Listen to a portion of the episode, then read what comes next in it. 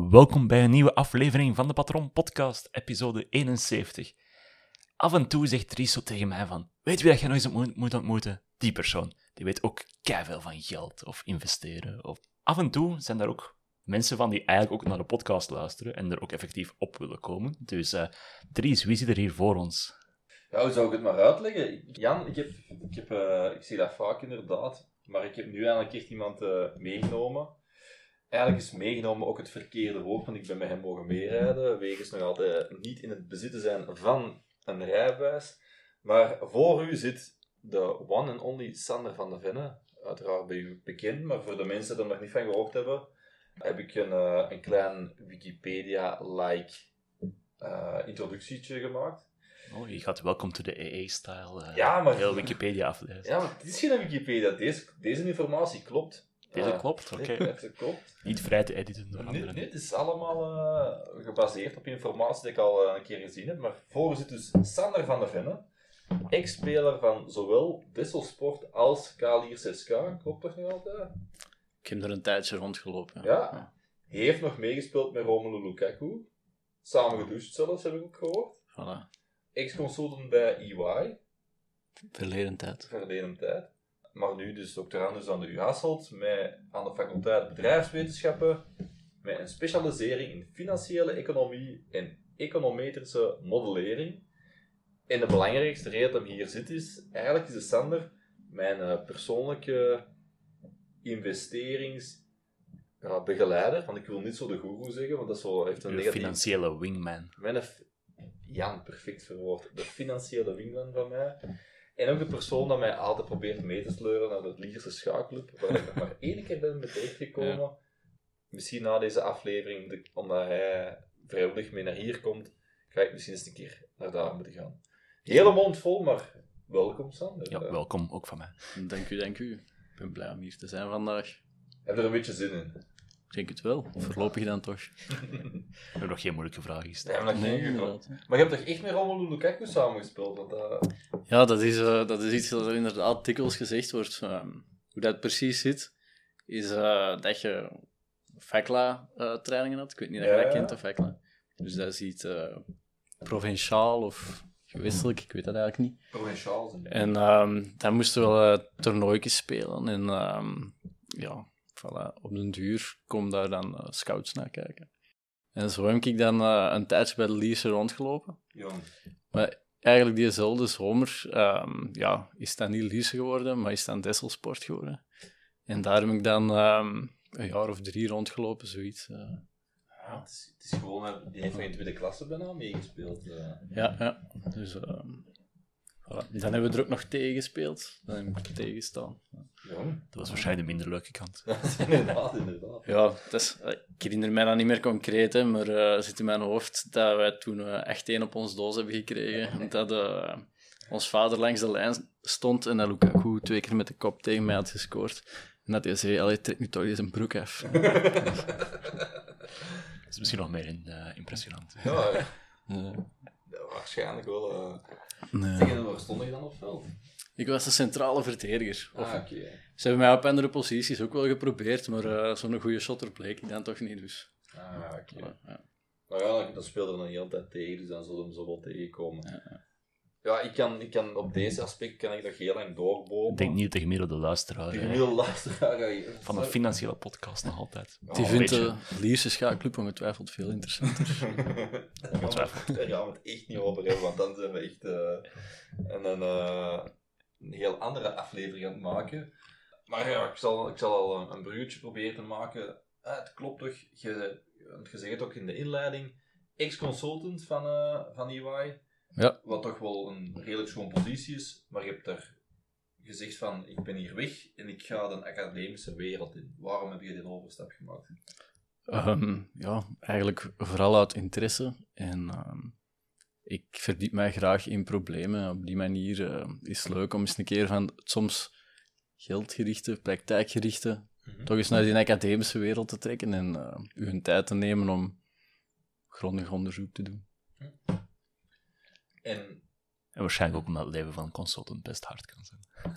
Dat heb jij gezegd. Zal ik het zeggen. Heb jij dat, je hebt dat nooit gedaan, hè? Ja, dat te zeggen dat ik eh, het aanbod van consultant een paar keer heb afgewezen. Ja. Dus, eh, ja. Het is ietsje fast-paceder, zal ik maar zeggen. Maar dat is, allee, ik wil zeker niemand ont, ontraden om dat aan het begin van zijn of haar carrière te doen. Ehm, Het is een mooie leerschool, denk ik, voor Ja. veel mensen. je komt in principe op veel plaatsen terecht. Dus eh, alleen maar mooi. Het voordeel van doctoraatsonderzoek, dan is het eigenlijk wel iets wat dieper kunt gaan. En dan, ja, u een aantal jaar vast buiten in doen.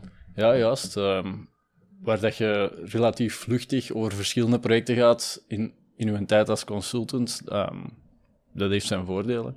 En kun tijdens je doctoraat een tijd nemen om je te verdiepen in, in uw specifiek onderwerp en eh, aan de hand van experten die dat je rondom u hebt verzameld in uw doctoraatscommissie, uw collega's ook.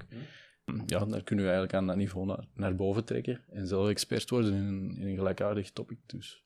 Paul, en over wat gaat je onderzoek dan? Want ik heb hier... Ik heb hier... Je hebt hier woorden voorgelezen waarvan ik zeer zeker ben dat je die niet begrijpt. Ja, ik...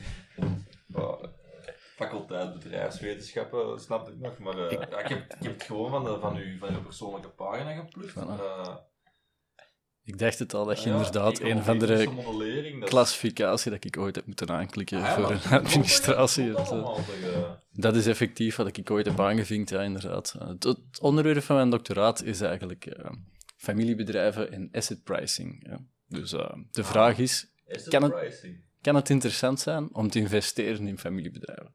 Dat is, Ah, de, dat is de basisvraag eigenlijk. Dat klinkt als een zin die je ook gaat begrijpen. Ja, ja, ja. Ja. de luisteraar ook. Ja, maar ik, ik, ik moet, Asset pricing. ik moet nu doen alsof ik de vraag... Ja, ja, dure dat- Engelse woorden, Het ja. onderzoek gaat, maar we hebben het er al vaker over gehad, natuurlijk. Ja, ja. Ja, dus ehm, de, de basisvraag is, is het interessant om te investeren in familiebedrijven? En daarvan afgeleid zijn natuurlijk een, een heel aantal andere vragen. Te beginnen met, wat is een familiebedrijf nu eigenlijk? En ehm, dat doctoraat is opgebouwd uit een tweetal delen. Een eerste deel dat de basis moet leggen, dat een literatuuronderzoek doet en dat kijkt naar, oké, ja, je hebt verschillende types familiebedrijven. Die familiebedrijven die hebben op basis van de samenstelling van die familie, de, ehm, de fase waarin dat die familie ook zit, hebben die verschillende doelstellingen en dus ook incentives. Ik schrijf mijn doctoraat in het Engels, dus er gaat af en toe eens een Engels woordje tussen zitten. Dat is geen probleem. Wij zijn een perfect bilang, dus... eh Voilà. Ehm, dus ja. En ehm, eigenlijk uit een aantal theorieën worden er dan ehm, argumentaties opgebouwd waarom bepaalde familiebedrijven het beter zouden doen en andere familiebedrijven het minder goed zouden doen. En dan heb je een tweede laag. Dan moet je natuurlijk, om die argumentaties te ondersteunen en te testen, heel wat data verzamelen. En het gaat over eh, beursgenoteerde bedrijven. Dus dan gaan we eigenlijk kijken op basis van literatuur die er al bestaat, hè, academische modelletjes die er al zijn uitge- uitgewerkt om risico aan rendement ehm, vast te hangen, zeg maar. Gebruikt een dergelijk iets als eh, referentiekader. En daarna gaat je dan kijken, oké, gegeven risico en rendement is het interessant om in een familiebedrijf te investeren, in een, in een, een, een specifiek type van familiebedrijf te investeren. Ja, want het gaat wel natuurlijk over beursgenoteerd worden. Ja, inderdaad. En, en een familiebedrijf, je kunt dat ook iets breder bekijken natuurlijk. Uiteindelijk gaat het over eh, ondernemerschap en corp- corporate governance configuraties. Hè. Want ze nemen deel in, eh, in het ownership, dus in een aandeelhoudersstructuur, eh, cashflow rights, voting rights, hè, dus stemrechten, en gewoon eigenlijk rechten op dividend. Soms is dat niet 100% gealigneerd. Ook daar kun je al conclusies uit trekken. Ehm, deelname aan, aan het management, het leveren van de CEO, en of deelname aan, aan het board of directors bijvoorbeeld. Dat heeft eigenlijk allemaal im- implicaties. ehm, om een heel simpel voorbeeld te geven en het misschien zo tastbaar mogelijk te maken.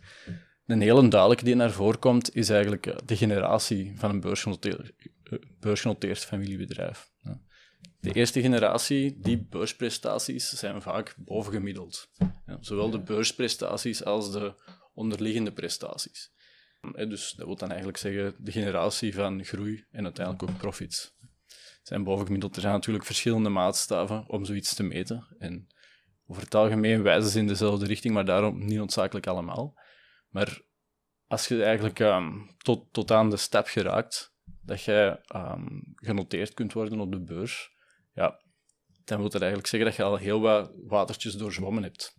En op die manier wordt dan eigenlijk ook die founders, hè, als die nog betrokken zijn bij het bedrijf, die worden een bovenmatige visie en ook eh, vaak skills uh, toegewezen en die dan effectief zouden leiden tot betere beursprestaties en onderliggende betere financiële prestaties, het maken van winst dus eigenlijk.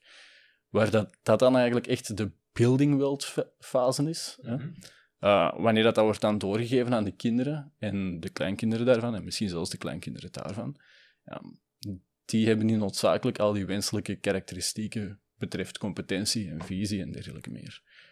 En dat is dan ook vaker de maintaining world fase. En dan zie je heel veel van die, uh, van die voordelen die voorheen, voorheen in de eerste generatie, hè, een echte groeifocus, wat belangrijk is voor de waardering van een bedrijf bijvoorbeeld, um, die ziet je dan plotseling verdwijnen. En dan zie je zowel ook de financiële, de onderliggende financiële als de marktprestatie toch uh, vaak achteruit gaan. Mag je daarop antwoorden? om mij een, beetje een beeld bij te krijgen, ik kan altijd historische voorbeeldjes erbij pakken. Hm. En moet ik, als, als ik in de richting zit, dan, uh, dan zeg het maar, of dat je het moet bijs, bijspijkeren, dan zeg het ook maar.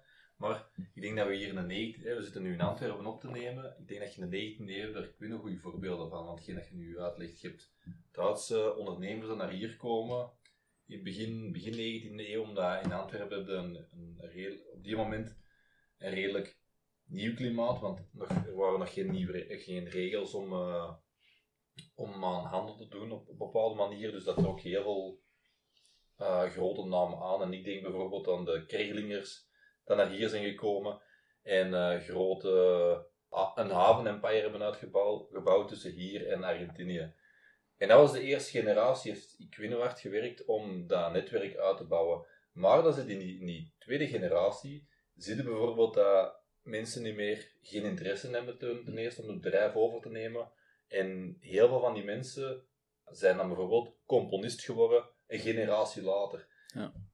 Om hetgeen dat je nu juist verteld hebt een, een beeld te geven, klopt? Is, is dat, op, moet ik dat op die manier zo'n beetje... Uh... Commitment is zeker ook iets wat speelt in heel die uh, ondernemerschap, literatuur. En uh, ja, als je dan oprichter bent van een, van een bedrijf, dan is dat ook een beetje een kindje. En ja, vaak zelfs als het even slecht gaat, zijn dat dan toch indicaties dat die bedrijven waar dat een oprichter nog betrokken is, dat die er toch een grotere kans maken om er doorgesleurd te worden. Gewoon ook om uh, de link naar hier nog even bij te trekken. Het, het, ga, het is waarschijnlijk te moeilijk om een, een ja-nee antwoord erop te geven, maar op uw initiële vraag van is het interessant om in een familiebedrijf te investeren, ja, is dat is het zo? Is het interessant? Ja, ik, ik heb wel het meest tangible voor, uh, voorbeeld gegeven, natuurlijk. Um, dus heel vaak, als je een brede categorie wilt, kijk dan naar die founder-categorie. Um, ja, Dan is natuurlijk ook een andere zaak, en daar komen we misschien straks toe. Wij moeten er dan voor betalen op een bepaald moment, natuurlijk. Hè? Want ja, eens dat die, eens dat die, um, dat die informatie gekend is in de markt, en dat dat in het verleden zo geweest is, dat wil natuurlijk niet noodzakelijk zeggen dat dat in de toekomst ook zo geweest is. Want als je ergens iets voor een interessante prijs kunt kopen, dan wil dat zeggen eh, dat wanneer dat die informatie out there is, eh, dat andere mensen dat ook gaan willen kopen. Wat de prijs opdrijft, en als de prijs waaraan je het koopt opgedreven wordt, dan wil dat zeggen dat je rendement naar beneden gaat. Ehm, dus ja, je moet het soms misschien in, in iets minder obvious hoekjes zoeken. Mhm. En uh, heel veel conclusies in de academische literatuur uh, zijn ook contextafhankelijk, wat wil ik daarmee zeggen. Geografisch is bijvoorbeeld een goede proxy voor verschillen in cultuur, maar ook voor verschillen in, in wetgevend kader. Hè. Je kunt bijvoorbeeld voordelen ondervinden van family blockholder control, zoals dat noemt. Een familie die een heel pakketje aan aandelen heeft. Mhm. Wanneer dat je bijvoorbeeld in een, in een Afrikaans land zit of ergens anders, waar dat wetgevend kader minder sterk is. En dat, en dat die familie in de bredere zin, eigenlijk als een soort van governance-mechanisme voor de goede werking van het bedrijf en voor het nakomen van de contracten met, met andere partijen en zo kan dienen. Ja. In een redelijk sterk gereguleerde economie, zoals uh, een Noord-Europese, uh, een West-Europese of een, een Amerikaanse economie, daar is dat veel minder nodig.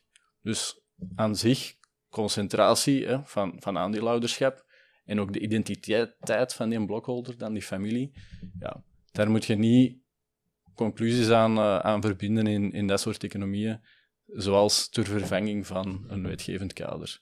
Ehm, dan ga je eerder een andere invalshoek moeten zien. Ehm, zoals bijvoorbeeld, ja, oké, kijk, een familiebedrijf, hè, daar is de manager en de eigenaar dikwijls dezelfde. Ja, een probleem in heel veel andere bedrijven is dat, uh, dat de manager, ja, je hebt eigenlijk de other people's money problem. Dus uh, dat de manager dan eigenlijk dingen gaat doen die vooral voor hem interessant zijn, voor zijn volgende bonus. Als het bedrijf daar bijvoorbeeld meer risico doorloopt, de manager die kan ergens anders gaan werken.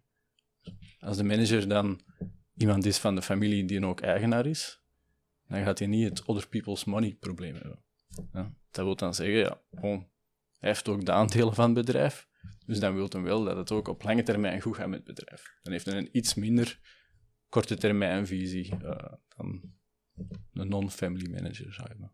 Ja, de incentives worden een beetje gelijkgesteld op die manier natuurlijk, als je aandelen hebt. Dat is ja. deel de reden dat heel veel bedrijven kleine aandelen geven aan een hele hoop van hun ergens, ergens inderdaad ook wel, ja. Een soort van alignering. En um, voor degene die die theorie er nog eens willen op naslaan, dan noemt ze de agency-theorie. Van, uh, Principal agent. Uh, principal agent, ja, inderdaad. Dus je hebt verschillende types agency-theorieën. En dat is eigenlijk wanneer dat je met twee partijen een contract aangaat, een expliciet of een impliciet contract. En dan kunnen er inderdaad incentives zijn, perverse incentives, die ervoor zorgen dat degene die de verantwoordelijkheden gedelegeerd krijgt, ja, niet in het, uh, naar, het best, naar, de, naar het beste voor degene die de verantwoordelijkheid gedelegeerd heeft, gaat handelen. Dus uh, dat zijn eigenlijk agency-problemen in het algemeen. Je hebt er nog andere ook. Maar, ja, voilà. zijn maar dingen naar voren komen natuurlijk. Ja. Ik vind ook wel heel goed dat je inderdaad aanhaalt van dat soort dingen kan rendabel zijn, gegeven een bepaalde prijs.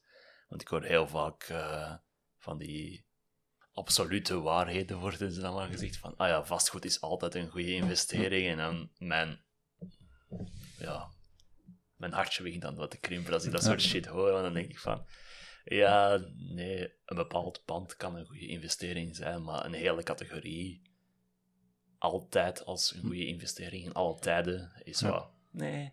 En dan, uh... Er zijn eigenlijk twee elementen hè, uh, van een, om een investering te, te evalueren. Um, de prijs ten opzichte van de winsten die je, voor, uh, die je voorop stelt. En het risico of de onzekerheid van die winsten in de toekomst. Waar je daar rekening mee moet gaan houden. Omdat iedereen liever zeker is van een euro in de toekomst dan onzeker van een euro in de toekomst. Dus hoe meer onzeker, in de toekomst, hè, dat je zei van 1 euro in de toekomst, hoe minder dat je er nu voor gaat willen betalen. Dus voilà. Want, hey, ik wil even inpikken op hetgeen dat je hier juist uh, aan het zeggen bent, Jan. Er zijn geen absolute waarheden om te investeren in iets of niet. Maar we hebben er al een paar keren wel één categorie al gezegd van hier in deze, deze incentive van nee, in, deze, in deze lijn van producten gaan we nooit in investeren.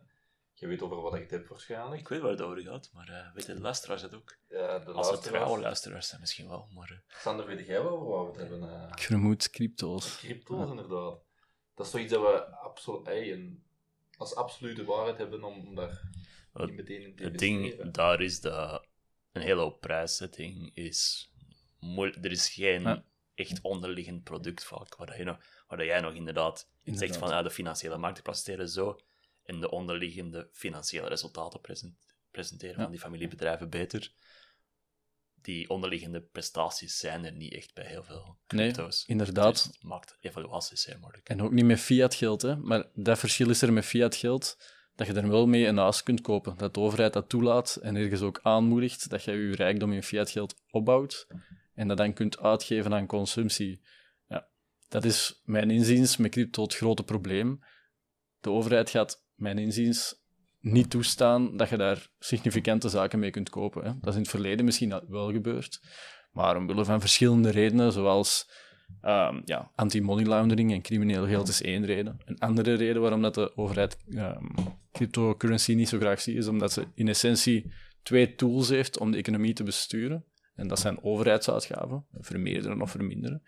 Oftewel de geldhoeveelheid vermeerderen of verminderen. Daar zijn ook verschillende manieren voor. Maar ja, als je dan een, munt gaat introduceren, waar dat je als overheid geen, uh, geen grip op hebt, dan geef je dus ten dele je, macht eigenlijk over de geldhoeveelheid op. Dus uh, dat is eigenlijk mijn belangrijkste element waarom ik denk dat de overheid ehm, cryptocurrencies nooit gaat, eh, gaat toelaten. Ja, je ziet ook de afgelopen week, eh, deze episode komt waarschijnlijk pas over een maand erop, maar eh, afgelopen week ook zo de CEO van Binance, eh, uiteindelijk een van de grootste crypto-exchanges, die Ja.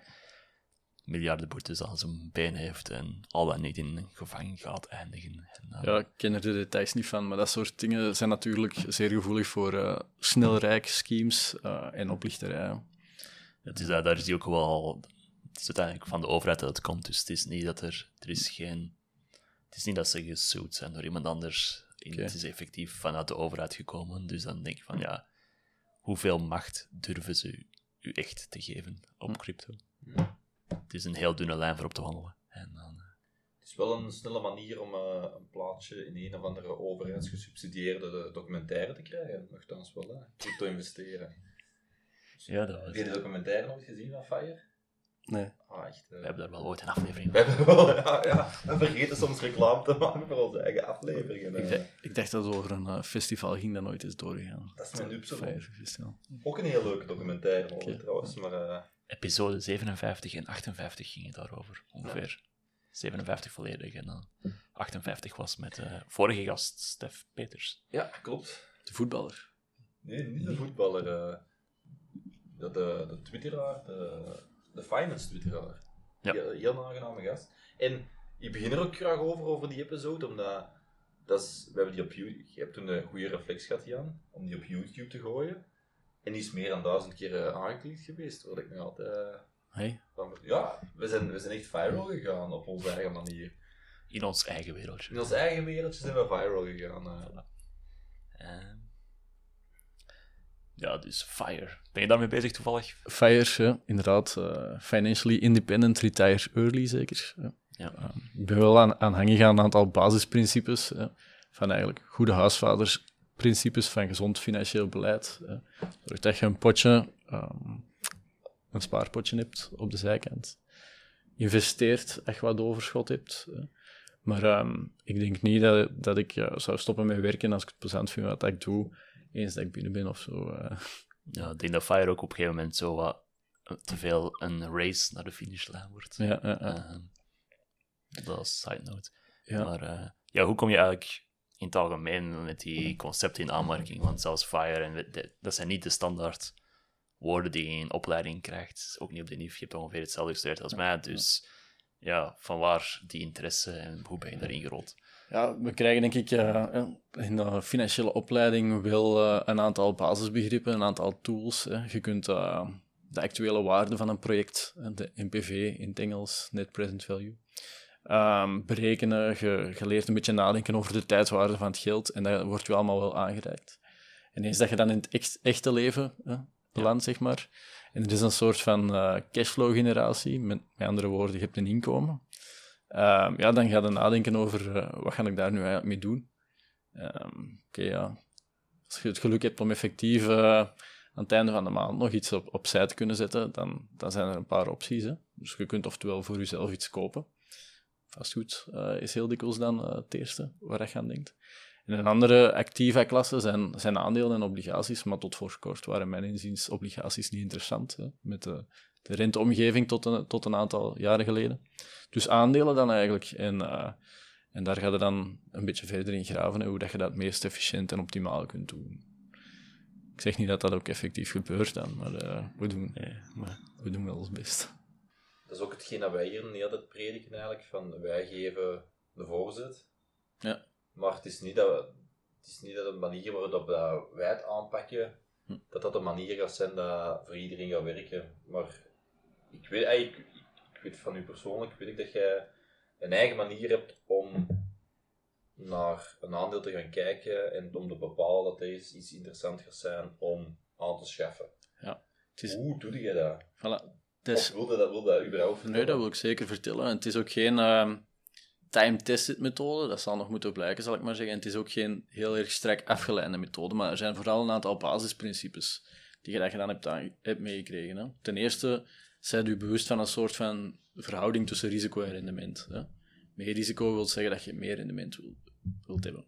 Dat kader, de referentie, dat noemt het capital asset pricing eh, model en al zijn uitbreidingen. Dat is in de tweede helft van, van de 20e eeuw vooral eigenlijk eh, gestart, die ontwikkeling. Dat denken over risico en rendement en, en later ook uitgebreid. En niet alleen naar actieve klassen zoals aandelen, maar zelfs eh, recentelijk nog een paper van eh, professor Geert-Jan vertikt over eh, wijn. Dat is ook interessant om te lezen. Ehm, Was het titel van de paper? Want... Investering in wijn. de cross-section of wine returns of zoiets. eh, ik weet het niet. Uh, We zullen hem in de show notes zetten. ja, ja, inderdaad. Of ook niet, als je dat vergeet. Hebben we show notes? We hebben show notes. Oké, Jullie hebben Af en toe, misschien. dank je. Maar, eh, Maar ga verder, want ik ben, nu, ik ben echt niet dat onderbreken. Dus- eh, Nee, dat is eh, perfect oké. hè. en er zijn nog een aantal andere eh, kaders waar dat je dan van bewust bent vanuit een economische opleiding, toch? hè, zoals de efficiënte markthypothese, het feit dat je niet gratis winst op de straat gaat kunnen oprapen eh, in, in alle oneindigheid, zeg maar. Ja, de efficiënte markthypothese. En als je daar echt, ergens echt in gelooft, hè, hangt ervan af, je hebt daar verschillende versies in natuurlijk, maar dan komt er eigenlijk op uit dat alles op een bepaalde termijn naar een juiste prijs, wat die dan ook is, toegro- toegroeit. Hè. Die past binnen die juiste risico- en rendementverhouding. En als je daarin gelooft, in een redelijk sterke versie, dan zet, dan je eigenlijk perfect met ETF's. Want dan denk je, ik, ehm, ik moet gewoon passief de markt volgen. En dat is trouwens voor heel veel retail eh, beleggers vaak, van verschillende redenen, de beste optie. Eh, omdat je dan zelf relatief weinig moet doen. Je kunt je tijd eh, steken in het verdienen van geld, niet in het investeren van geld. Eh, je kost optimaliseert. Er zijn heel veel, er zijn heel veel ehm, valkuilen waarvoor dat je kunt vallen eigenlijk, als je, als je dat niet doet. Dus, diversificatie, denk ik ook. diversificatie is een belangrijk die element. is heel moeilijk in een individuele portefeuille op te bouwen. Dat kan, ETF's, dat kan. Ehm, hangt een beetje af van de, van de mate van samenhang tussen die verschillende aandelen. Maar vanaf dat je richting 20 losse activa gaat, die niet te veel gecorreleerd zijn, is eigenlijk eh, het, eh, het bedrijfsspecifieke risico in een portefeuille relatief verwaarloosbaar ten opzichte van eh, een ETF. Ja.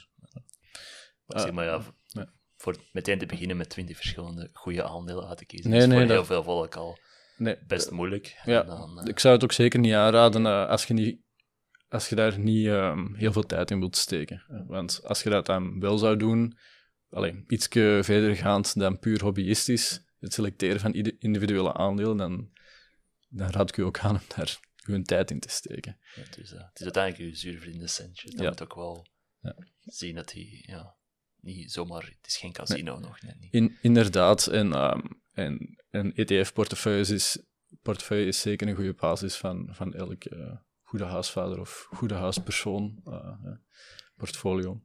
Dries is hier heel hard aan het glimlachen. Ja, ja. Omwille van de principes dat je nu aan het uitleggen is, Sander. Ja. Ja, wel, Eh, Dries, maar jij vroeg mij eigenlijk naar mijn me- methode en ik heb alleen nog maar de context gegeven. Ja, maar ik ben fan van de context ook wel. eh, want je zegt van, eh, als je op een heel passieve manier met beleggen wilt omgaan, is het een ETF Nee, van, moesten dan toch zelf aande- Ah, ja. aandelen willen gaan, gaan uitkiezen. Hè? Oh. Dan kijkt je eigenlijk naar een soort van verhouding, wat ik ergens eerder in de podcast ook heb aangehaald, van verhouding tussen wat moeten nu betalen voor de winsten dat je verwacht hè, dat dat bedrijf genereert. Ja, dat, is, eh, dat is de basis waar dat je eigenlijk naar kijkt. En dan kijkt je naar iets en dat noemt de price-earnings multiple. Price-earnings multiple wordt meestal gebaseerd op boekhoudkundige winst. Boekhoudkundige winst is, eh, is een vertekening van de eigenlijke cashflows waar je naar kijkt. Je zou eigenlijk moeten kijken naar de free cashflows. Dat kan ik zelfs eh, uitleggen, waar dat op neerkomt. Ten opzichte van wat je voor dat bedrijf zou moeten betalen. En dat is enerzijds eh, de marktkapitalisatie van het bedrijf. Hè. Dus aantal aandelen dat er uitstaande zijn, maal de prijs van het aantal aandelen. Maar dan ook nog eens de netto schuld. Want aandelen is een residual claim, zo- zoals dat noemt. Ehm, en dat wil eigenlijk zeggen ja, oké, als het bedrijf nog 3 miljard netto schuld heeft en het is 12 miljard waard op de, beurs, op de beurs, en dan moet je eigenlijk al je projecten, wat een bedrijf eigenlijk is, hè, een portfolio aan projecten, eigenlijk zijn die dan 15 miljard waard. Want je moet eerst nog die 3 miljard van die schulden afbetalen, en dan blijft je residual claim van de 12 miljard van, uw, van ja, de waarde van uw aandeel nog, eh, nog over. Was dat duidelijk, Dries, of is dat Chinees? Ja, ik ik kan het nog iets duidelijker maken, want ik ben, Ja. niet, ik ben, ik ben Ja. Ben al een beetje mee. Ik heb de uitleg al eerder ook gehad, maar ik denk dat als luisteraars niet mee gaan zijn. Dus misschien voor de luisteraars nog een keer... eh, Ja, dus eigenlijk als je, je koopt een bedrijf en dat bedrijf heeft nog schulden, voordat je er eigenlijk alle winsten aan je eigen gaat kunnen toe-eigenen, dan moet je eerst die bestaande schulden nog afbetalen. Want die financiers hebben nu een lening gegeven. En pas daarna, daarna zijn de centjes voor u. Dus uw bedrijf, wat eigenlijk een portfolio aan projecten is, moet in staat zijn om ten eerste al die schulden af te betalen.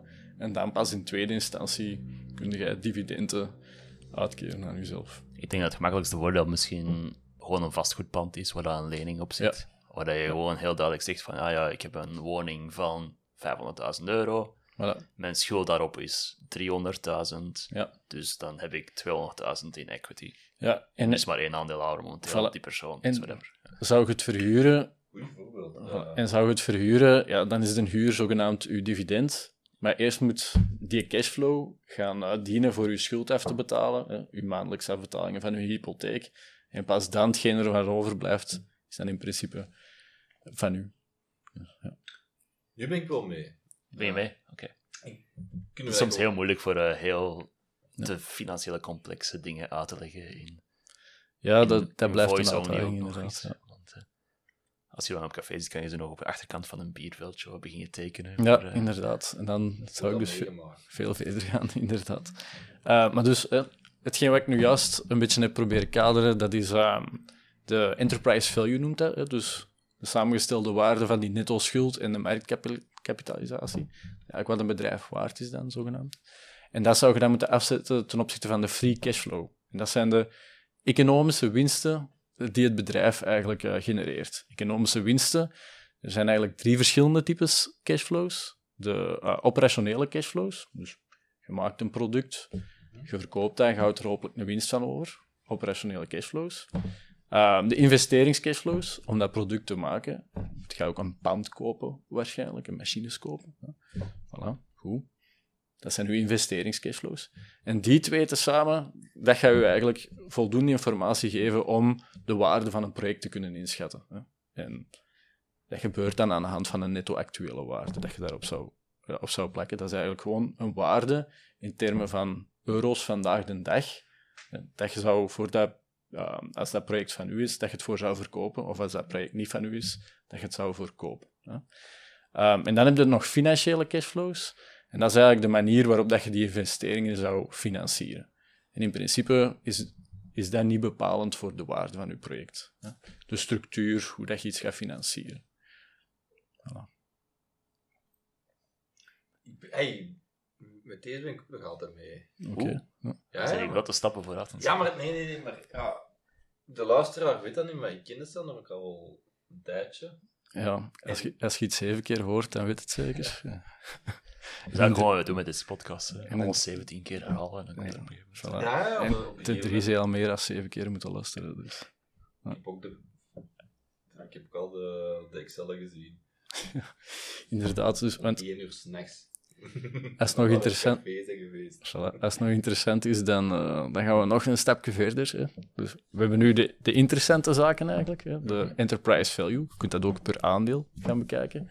Ehm, en de free cashflow. En die free cashflow, combinatie van operationele en investeringscashstroom, eigenlijk de reële cashstromen van een project. Wat moet je doen om iets te maken, te gaan verkopen? Hoeveel verdien je daar dan aan? Hè, voilà. De reële cashstromen van een, eh, van een project, die moeten gaan uitzetten over verschillende periodes. Deze jaar, volgend jaar, het jaar erachter. Meestal een jaar of vijf of een jaar of tien, zoiets. En daarachter moeten assumpties maken. Hè. Je bedrijf gaat niet ineens opgedoekt zijn, normaal gezien toch niet. Dus dat gaat tot een onbepaalde tijd in de toekomst eh, moeten bestaan. Dan ga je assumpties ma- moeten maken over, oké, na dus die een bepaalde datum, hoe hard groeit dan nog? Hè? Dat is eigenlijk de basisassumptie dat je dan moet maken. Dus je hebt dan een periode of vijf, je free cashflow uh, berekend, op een bepaalde manier. Dat kun je heel ingewikkeld doen, of dat kun je op de achterkant van een bierkaartje doen. Ehm, en dus die free cashflows heb je dan. En dan moet je een assumptie maken voor de periodes erna. En dan bestaan ook formules voor, om dan de waarde daarvan eigenlijk te gaan uitdrukken in termen van één free cashflow. Dus je hebt dan een aantal free cashflows, en die moeten dan gaan terugzetten naar de waarde van vandaag. De waarde van, van vandaag terugzetten naar de waarde van vandaag. Ja. Je kunt dat een beetje conceptueel benaderen als in ja, inflatie. Hè. Brood is ook duurder geworden. Dus als ik nu zeg, tegen u zeg, geef u nu 100 euro of geef u binnen 10 jaar 100 euro, wat gaat het liefste hebben? Nu. Ja, nu, inderdaad. En Met geld Maar het moeilijke is dan inderdaad Ja. tegen elk van die periodes een percentage Ja. te zetten voor het equivalent. Ja, inderdaad. Dus als we nu dat brood, eh, of die, die 100 euro als voorbeeld geven, ehm, de tijdswaarde van het geld, ergens gaat er een soort van, van evenwicht staan. Als ik nu tegen de Dries zeg, en eh doe het voor, eh, 90 euro nu of 100 euro binnen 10 jaar, wat verkies je? Volgens mij had het 90 euro. Ja, oké, 70?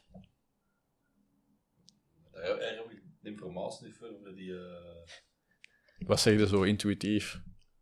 Ik zou nu de 70 euro. 40?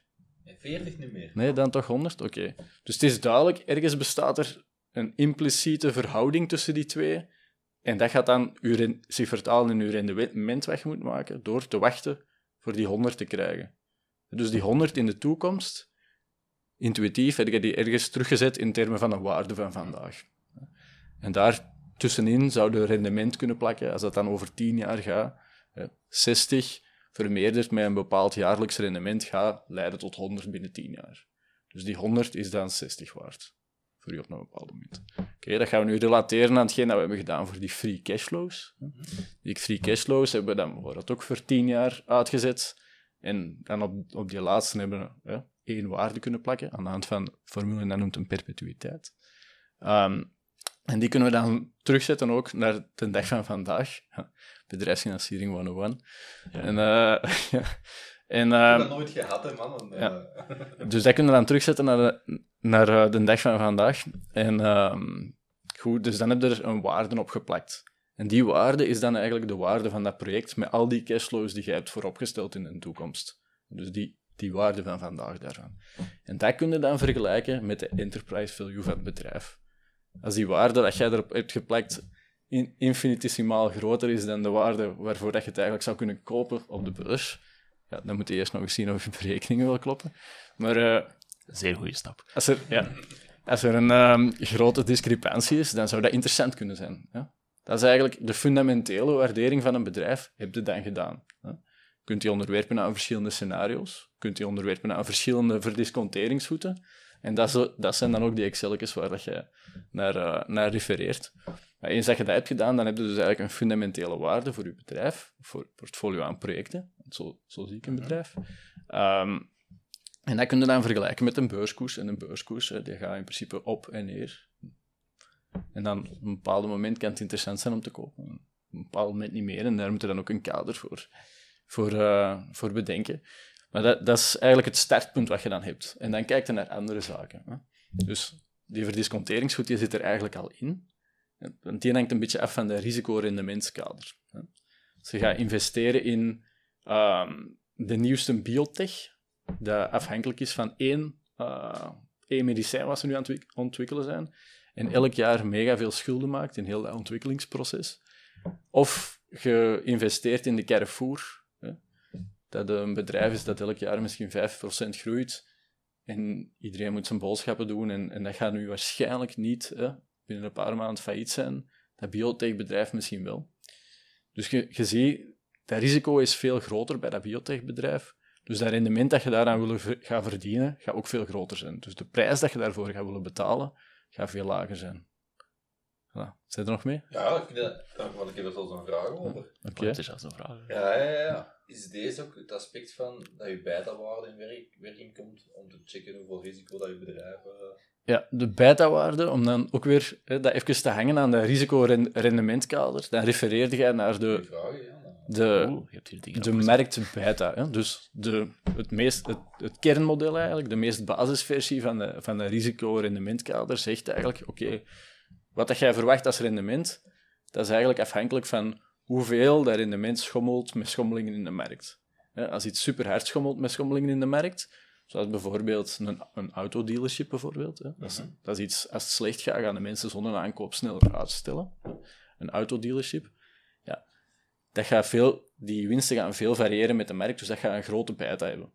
Dus je gaat daar misschien, als je zo'n bedrijf moet kopen, een lagere prijs voor willen betalen. Leg dat dan weer tegen de supermarkt.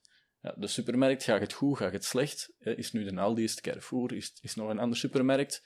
Je gaat je boodschapjes moeten blijven doen. Die winsten gaan veel minder afhankelijk zijn van de brede markt, wat de brede markt doet. En aangezien dat mensen niet onverschillig zijn, hè, of ze hebben, ze hebben liever zeker 10 euro in de plaats van misschien 5 en misschien 15, mm hè, gaat er eigenlijk een vergoeding ten opzichte van die variantie moeten staan. Hè ten opzichte van die, die spreiding in uh, hoe goed het, het bedrijf het kan doen ten opzichte van de staat van de markt eigenlijk. En dat is, uh, een proxy daarvoor is die markt beta inderdaad. Dus die markt beta, volgens het kernmodelletje, enkel die markt beta, er zijn ook nog andere factoren, die gaat dan bepalen van oké, ja, ergens zoveel uh, rendement moet ik gaan verdienen. Of hoe hoger de markt beta, hoe hoger de verdisconteringsgoed. Die impliciete um, dat impliciete rendement tussen die 100 euro binnen 10 jaar en als je terugzet naar de dag van vandaag, dat impliciete rendement wat je moet verdienen. Voilà. Dus hoe groter de variatie, hoe, hoe meer dat die aandeel meestal nog wel gedisconteerd worden. Ja, hoe onzekerder eigenlijk. Hè? Hoe onzekerder dat je zei over de financiële toekomst van dat bedrijf, hoe meer rendement dat je gaat willen, en hoe meer rendement dat je wilt, hoe lager de prijs is dat je vandaag wilt betalen. Ja, zo, zo simpel is het. Maar ik een, ja, en, een, eerder een praktische vraag stellen. Mm Gelijk, ik ga de podcast vanaf de voorbije 20 minuten dat we hier gesproken hebben, ga ik hier nog wel een paar keer moeten herbeluisteren om echt tot in de puntjes mee te zijn met, met de informatie. Mhm. Maar wat ik, wat ik nu de, wat ik, wat ik nu begrijp is, er krapt gigantisch, maar ook gigantisch veel tijd in om een individueel aandeel te, eerst om te verifiëren of het wel interessant zou zijn om te kopen. Maar anderzijds, het moment waarop dat je het zou... Hey, het is ook... Het is niet dat we... Op, we zijn nu op maandag aan het opnemen. Je hebt je berekening op maandag gedaan. Op woensdag kan ook allemaal helemaal anders zijn. Dus hoeveel tijd kruipt er Normaal, normaal niet. Tenzij dat er een earningsrapport is wat niet echt in lijn was met de verwachtingen die je a priori had. Uh, maar er is wel een reden dat uh, mensen dat een voltijdse job doen. Ja, Analist zijn is een voltijdse job. Want het is toch echt wel, er krapt toch wel gigantisch veel tijd in om te bepalen of je een aantal zou aankomen. Effectief, en de overgrote meerderheid, waar dat je dan uh, via ja, bepaalde voorselectiecriteria mm een uh, gedegen analyse voor hebt gedaan, ja, dan komt je tot de conclusie dat dat niet de moeite waard is. Dus, ja. Of komt dan de conclusie van, ja, ik zou willen kopen aan 5 euro per aandeel en de koers is 50 en dan denk je van, ja, laat maar. Ja. Daar komt het op neer eigenlijk, inderdaad. Dat klinkt nu als een heel absurd voorbeeld. Maar dat is geen absurd voorbeeld. ja, dat klopt, effectief. Maar dus... En er ook van wat je erin steekt natuurlijk. Als je denkt van, ik zie de markt niet die kant op gaan, of mhm. ik zie niet dat Tesla zijn prijzen eindeloos kan verhogen en daardoor denk je dat die groei niet realistisch is, daardoor begin je te disconteren en dan... Er zijn, er zijn twee dingen, hè. Want je, je zegt prijs en groei, en dat, dat um, entert die equation langs, die, langs andere kanten eigenlijk. Want winstmarge gaat ervoor zorgen voor een winst in een bepaalde periode, en groei gaat zorgen voor die omzet. Mm De onzekerheid die er is, is heel vaak over die toekomstige groei. En die groei binnen bijvoorbeeld een periode 3, 4, 5, 6 jaar verder, is ook heel moeilijk in te schatten. Maar als je die, die terugrekenformules gaat gebruiken, van uh, financiële waardering van een bedrijf, dan is die groei oh zo belangrijk. Als het dan 20% is of 40%, op één periode kan dat misschien niet zo gigantisch veel lijken. Maar als je er vijf jaar na elkaar naast zit, dan is het bedrijf ineens twee keer zo groot, met eenzelfde winstmarge, twee keer zoveel of twee keer zo minder uh, winst. Dus dat is eigenlijk moeite van het waarderen van, van dat soort groeibedrijven, wat Tesla tot voor een aantal jaar toch zeker was. Hè. Ja. misschien wat minder. Het is heel moeilijk te schatten, zeker bij technologiebedrijven en dergelijke. Dus hoe, hoeveel hoe sticky is uw product enerzijds? Van, hoeveel, en uh, ja, de adaptatie van mensen voor uw product aan te nemen. Ook inderdaad. Dan even misschien terug naar de waardering van een aandeel uh, op ja. zich. Ja. Kom, Toegerust, kom stilletjes los. Hè. Dus, uh, dus eigenlijk aan de hand van die um, EV ten opzichte van een free cashflow multiple, dus eigenlijk die verhouding tussen price en earnings, waar ik eerder al naar heb uh, gerefereerd, kun je al heel wat screenen, hè, wat er interessant zou kunnen zijn. Um, dat is een manier om het aan te pakken. Zeker niet eh, de beste manier, want dat komt Kun je misschien... dat heel op elimineren, ja. Oh, ja, dat is een engel, maar het zou ook kunnen zijn bijvoorbeeld dat interessante bedrijven nu nog geen winst maken, hè, of weinig winst maken, en dan gaat je PE-ratio niet zo goed zijn. Hè. En dan, in ieder geval, volgende stap is effectief de free cashflows uitzetten, hè. kijken wat is nu de juiste verdisconteringsvoet, is een keer een beetje variatie nemen op die verdisconteringsvoeten, bij wat prijs komt het dan uit. Hè. Ehm, als je dan na al dat soort analyses tot de conclusies komt van oké, de prijs dat ik hiervoor moet betalen is veel minder dan dan het eigenlijk waard is, hè, volgens, mij, volgens mijn modelletje, dan kun je gaan kijken naar andere elementen. Hè. En andere elementen, die kun je ook op het internet eh, terugvinden waar andere mensen naar kijken. Maar dat is bijvoorbeeld toch eigenlijk eens kijken naar de kapitaalstructuur. De kapitaalstructuur, ook, dat vertaalt zich ook in de balans. Hè. Heeft een bedrijf zich gefinancierd met veel schulden? Of niet? Eh, Of heb- hebben die vooral eigen vermogen herinvesteerd? kan interessant zijn, omdat dat eigenlijk ook het risicorendementprofiel van een bedrijf eh, bepaalt.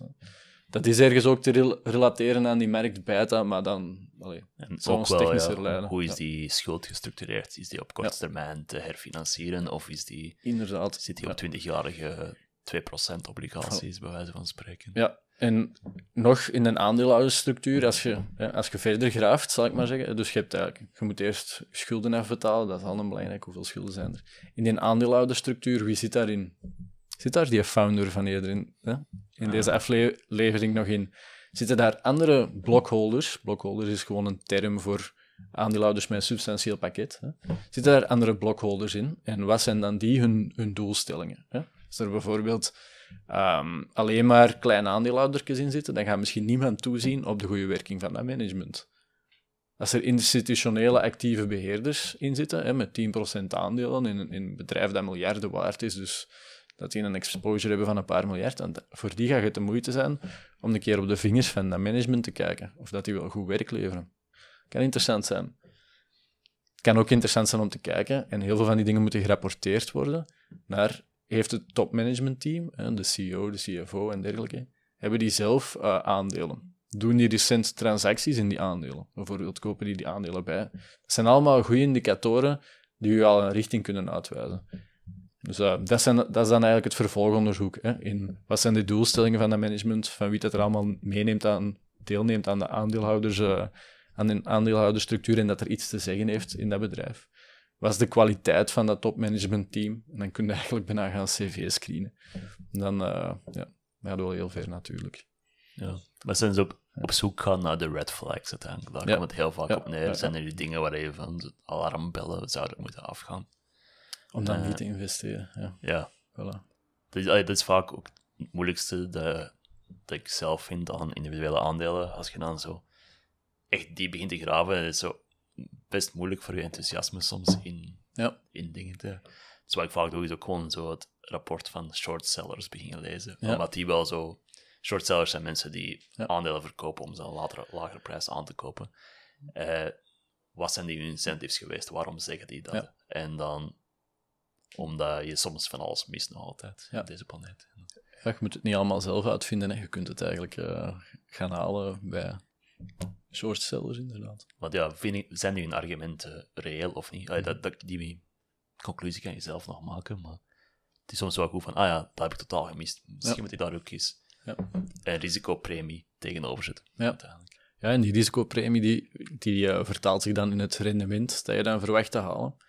Als je dan weer, ik val in herhaling, maar als je weer een hoger rendement wil halen, dan wil dat zeggen dat de prijs dat je ervoor wil betalen lager is.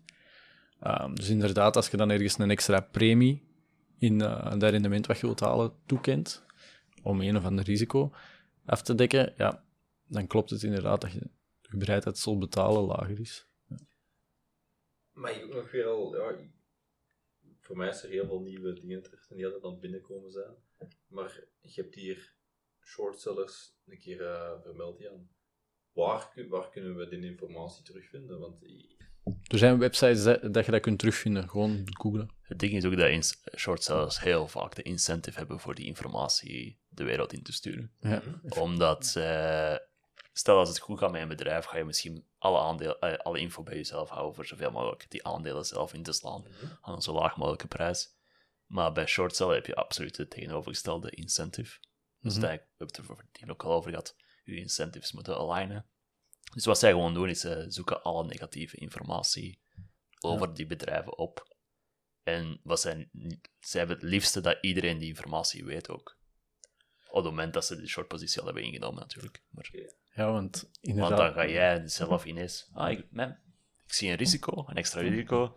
Die risicopremie moet erin, dus de prijs moet lager. Wat dat natuurlijk hun incentive is. Als je het aandeel al had, kan je het willen verkopen dan. Als je het wou kopen, kan je het niet meer kopen. En zo gaat er een neerwaartse koersdruk ontstaan. Oké. Ah, want ik, ik weet, ik kan me iets voorstellen bij dat, bij dat short, ik kan me wel iets bij voorstellen, maar gewoon, ik vroeg me gewoon af wat de informatie beschikbaar was. Maar gewoon, google het en je vindt het. Ja, dus ik, eh, ik weet niet in hoeverre dat jij verder short cellen wilt uitleggen.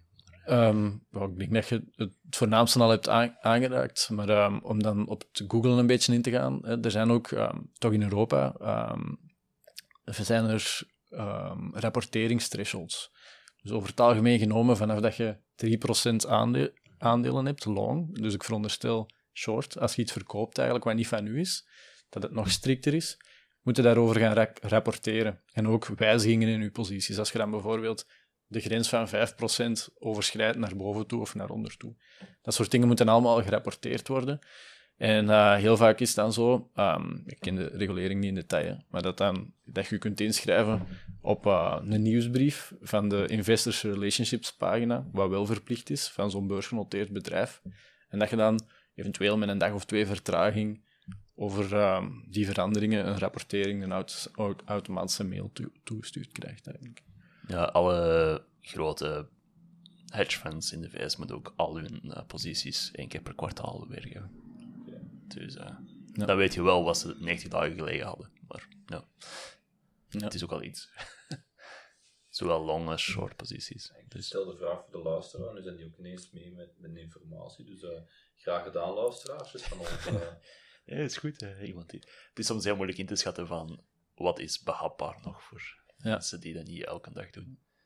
Want eh, zelfs in mijn professionele wereld, eh, die nieuwsbrieven van investeerders inschrijven, ik ook voor al mijn concurrenten en al mijn... eh, Hm. Alle beursgenoteerde concurrenten, daar schrijf je ook gewoon op in, op die nieuwsbrief. Want dan weet je ineens alles wat je moet weten. Het zijn van die simpele tricks. Je- Of je kan het dan drie dagen later lezen in de gazette en dan eh, half gedistilleerd tot eh, Ja. de info die je niet nodig hebt. Ik weet niet waar die aan werkt, maar ik ben wel geïnteresseerd ondertussen. Ik weet het nog niet zo heel lang. Dus, die deed mijn vorige job ook wel. Oké, oké. ik ben even eh, overwel- overweldigd. Overweldigd. Hoe? Ja, ik vind dat niet vaak, maar eh, Misschien moeten we even teruggaan naar de, de ETF's. Ja. Een aantal dingen waar je dan op moet letten. Dat is toch, dat is toch de basis voor eh, een beginner, beginnend investeerder is, is nooit verkeerd om periodiek wat ETF's te kopen. Maar er zijn wel een aantal dingen waar je best op let. Hè. Ehm, ten eerste, ehm, het was nog niet ehm, uit, het verleden van de podcast, van deze episode, nog niet heel duidelijk eh, naar voren gekomen, maar rendement op rendement is op den duur een soort van sneeuwbal dat je van een berg duwt. En dat dus maar groter en groter en groter wordt. Het is dus wel significant eh, als er verschillen zijn in dat rendement in het begin. Want dan wordt je sneeuwbal sorry, veel trager, veel groter. Wat wil ik daarmee zeggen? En het zal in andere afleveringen waarschijnlijk al benadrukt zijn, dat die kosten die je maakt om te investeren in de markt, dat is eigenlijk wat je wilt doen met ETF's, dat die toch zeer belangrijk zijn. Want of je nu in een periode 5% of 7% verdient, dat gaat op een jaar tijd niet merken. Maar op een, op een, een werklevenstijd van 30, 40 jaar gaat je dat wel merken. Zelfs op tien jaar merk je dat verschil enorm. Dus, Voilà. Dan gaat dat wel economisch significant zijn. eh. Ja, dat, dat eigenlijk ook het nut van een ETF is ook dat het goedkoper is dan de actief beheerde fondsen van de banken vaak. En dan is, dat is zo wat aan rendement. Ah, het, zeker voor de particuliere investeerder. Ja. het argument dat gegeven wordt, en dan is het zo van, ja, dan moet je ook wel inderdaad naar de kosten beginnen kijken die die ETF's, want niet alle ETF's zijn equal gecreëerd. En dan, En daar zijn een aantal elementen in, want ze leveren de, ehm, de crea- creators van zo'n ETF, ehm, degene die die beheren eigenlijk, die verdienen wel een verloning natuurlijk. Hè. Ik bedoel, die geven u toegang tot, eh, tot een dergelijk investeringsproduct. Die moeten ook wat administratie doen, wat compliance doen. En aan het eind van de rit moeten ze nog een kunnen overhouden. Maar ze zouden nu toch geen 2% moeten mogen aanrekenen. Maar als het minder dan een halve procent is, dan zit het er nog allemaal in en is nog behapbaar. Dus dat wat betreft de kosten voor de diensten van de aanbieder, zal ik maar zeggen. Um, daarnaast zijn, zijn, er nog een aantal dingen waarop dat je moet letten. Een, hele belangrijke is bijvoorbeeld um, de taximplicaties van een ETF dat je koopt. Heel dikwijls, um, of dat je nu dividenden uitkeert of kapitaliseert, uh, heb je uh, implicaties van gewoon de geografie waar zoiets uh, genoteerd is. Ik ken de precieze details niet van, maar het is vergelijkbaar met als je een, een aandeel hebt in, in het buitenland wat dividenden uitkeert, voordat je dan je dividend op rekening in België hebt, gaat er ook nog heel wat van af. Um, ja, meestal eerst buitenlandse ja. belastingen op en dan Belgische. Ja. Dus, uh, dus dat is belangrijk, die, do die domicilie. Uh, en dan ook effectief het verschil tussen dividenduitkerend en kapitaliserend. Dat is... Dat, is, uh, dat, is... heb ik al gemaakt, trouwens. ja. Eerst, voilà. eerst een dividenduitkerende gekocht en dan... Ja, inderdaad. Dus was, was dat relevant? Um, hoe dat, dat tax behandeld wordt volgens een Belgische staat is um, een dividend uitkerend uh, ja, ETF'je. Stel je voor dat je, ja, dat je daar 100 euro in hebt gestoken en dat dat elk jaar 2 euro uit, uh, uitkeert.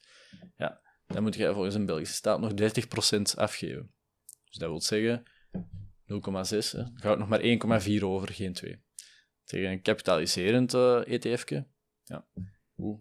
Voor, hè, voordat je iets moet afgeven aan de belasting, kan dat eigenlijk geherinvesteerd worden om meer van diezelfde aandelen te kopen. Dus dan heb je de volgende periode 102. Niet 101,4, omdat je 0,6 had moeten afgeven. Gegeven dat je dan met die 1,4 kosteloos natuurlijk opnieuw aandelen had kunnen kopen. Wat ook al niet kan. Ja, inderdaad. Dus uh, voilà, dat is wel effectief belangrijk dat je dan let op, um, let op, op die kosten in die zin eigenlijk, hè, kapitaliserende fonds. Dus Voornamelijk voor Belgische mensen. Ja, mensen in Nederland is dat iets andere regelgeving. Ja, inderdaad. Die moeten ook gewoon minder roerende voorheffing betalen. Dus, En op, de Nederlandse, Nederlandse luisteraars eigenlijk? Of? We hebben Nederlandse luisteraars. Hey? Natuurlijk hebben wij Nederlandse luisteraars.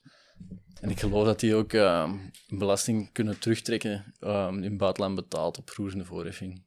Ja, deze, het zijn heel gecompliceerde dingen, maar ze moeten ook wel altijd al hun kapitaal op effectenrekeningen en zo ja, ja. invullen in bepaalde boxen. Dus. Ja, ja het, het is allicht uh, één of meerdere jobs op zich om heel uh, kluwen te ontwarren. Maar er zijn toch een aantal uh, eenvoudige dingen waar je op kunt letten, zoals die kapitaliserende fondsen. Die trouwens niet helemaal belastingsloos zijn, want op een bepaald moment moet je er wel een klein belastingsknop betalen, maar dat is verwaarloosbaar met jaarlijks 30% van je dividend um, te moeten afgeven. Dan zijn er nog een aantal dingen waar je moet opletten. Um, en dat is bijvoorbeeld of dat het uh, een synthetische of een fysieke ETF is. Een fysi dat is waar mensen, veel mensen uh, ja. gaan kwijtspelen, denk ik. Ja. Probeer het eens uit te leggen, wat is het ja, verschil? Een een uh, fysieke ETF die gaat eigenlijk gewoon zo goed mogelijk alle aandelen binnen een bepaald thema of binnen een bepaalde markt proberen te kopen. Dus die gaat echt, jij geeft je geld in principe aan die beheerder, en die gaat voor u die aandelen kopen. Die synthetische ETF, ja, met argumentatie van kosten of dergelijke, gaat die andere financiële producten gebruiken om zo goed mogelijk het rendement na te bootsen, alsof die dat allemaal gekocht zou hebben, hè? die aandelen zou gekocht hebben. Dus uh, aan de hand van futures en, en nog andere zaken kun je eigenlijk proberen rendementen zo goed mogelijk te repliceren. Maar ja, moest in, in de uitzonderlijke scenario's dat het dan misgaat, is natuurlijk wel veel moeilijker om je centjes terug te krijgen als, uh, als je een synthetische hebt dan wel een, um, een fysieke. Um. En hoe kun je dat zien? Dat staat gewoon in de... Normaal gezien, voordat je een investering doet, staat er een fact, ah, ja. fact sheet, waar dat zo marktkapitalisatie van het fonds, uh, dat soort dingen, staat er allemaal bij. Van, ook wat die distribuerend of ja. accumulerend is. Ja, inderdaad. Dat, dat heb ik al gevonden. Ja. Dus daaronder staat ergens synthetisch of ja. fysiek. Ja, inderdaad. En um, Stel het erop, kijk het eens naar. Ben ik aan het kijken? Dan, dan noemt eigenlijk... Dan, okay. dan, noemt eigenlijk het Key Information Document, als ik uh, me niet vergis. En daar staan nog veel andere interessante dingen in, zoals de, de top 10 holdings en zo, geloof ik dat er ook allemaal in staat. Zeer relevant. Een, een, ja, ik vind dat wel. Um, een, ook. ja. ja. Is dat top 10? een risico-inschatting die misschien iets meer met een natte, natte vinger is. Hè. Maar die, die top 10 holdings, dat is wel eens interessant om dan bijvoorbeeld toch terug te koppelen naar die fundamentele waardering, eh, waar we het eerder over gehad hebben, en eens te kijken van oké, wat is nu eigenlijk de prijs, de enterprise value, hè, dat je zou betalen voor een euro winst free cashflow?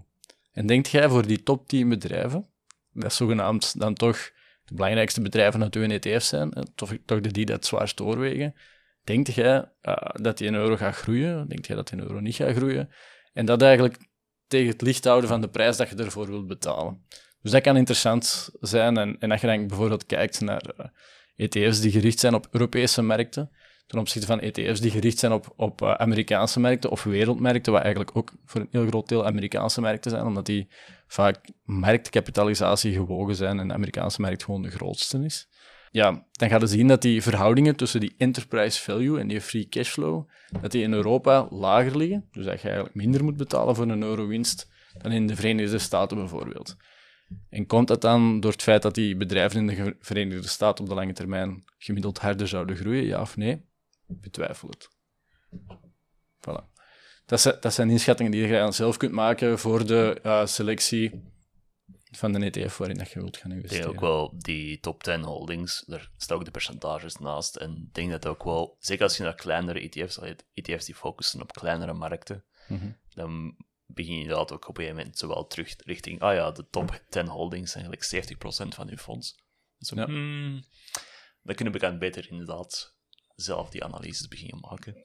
Ja. Het argument begint dan uh, door te wegen.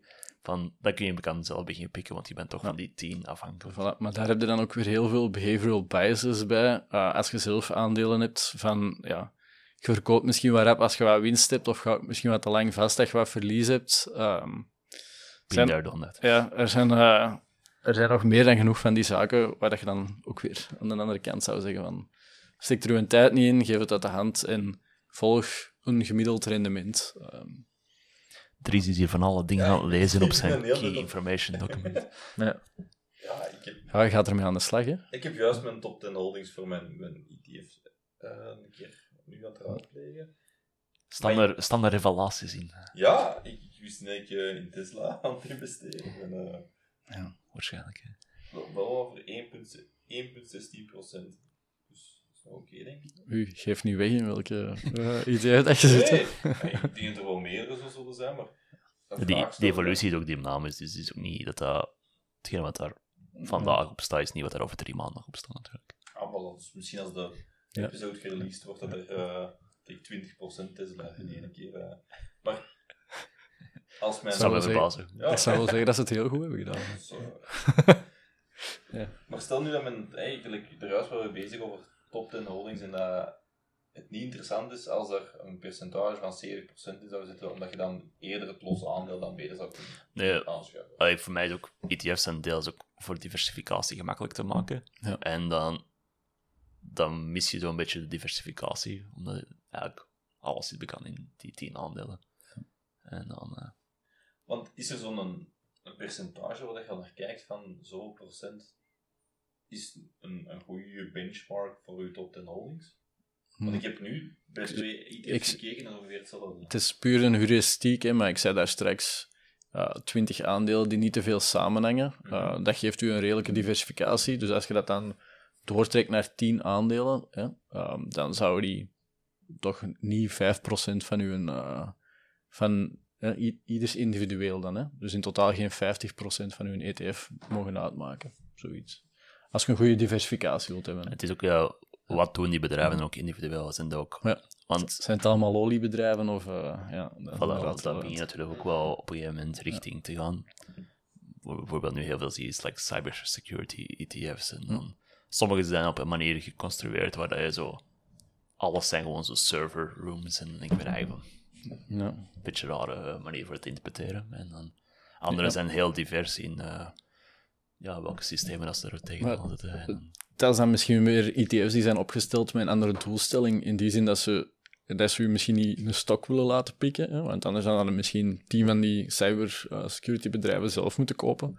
Maar dat je via dat vehikel dan rechtstreeks in een trend cybersecurity kunt eh, investeren. Dus die hebben dan misschien ook weer die doelstelling op zich. Maar dan moet je inderdaad wel weten als je zelf aan het kiezen bent, natuurlijk. Ja.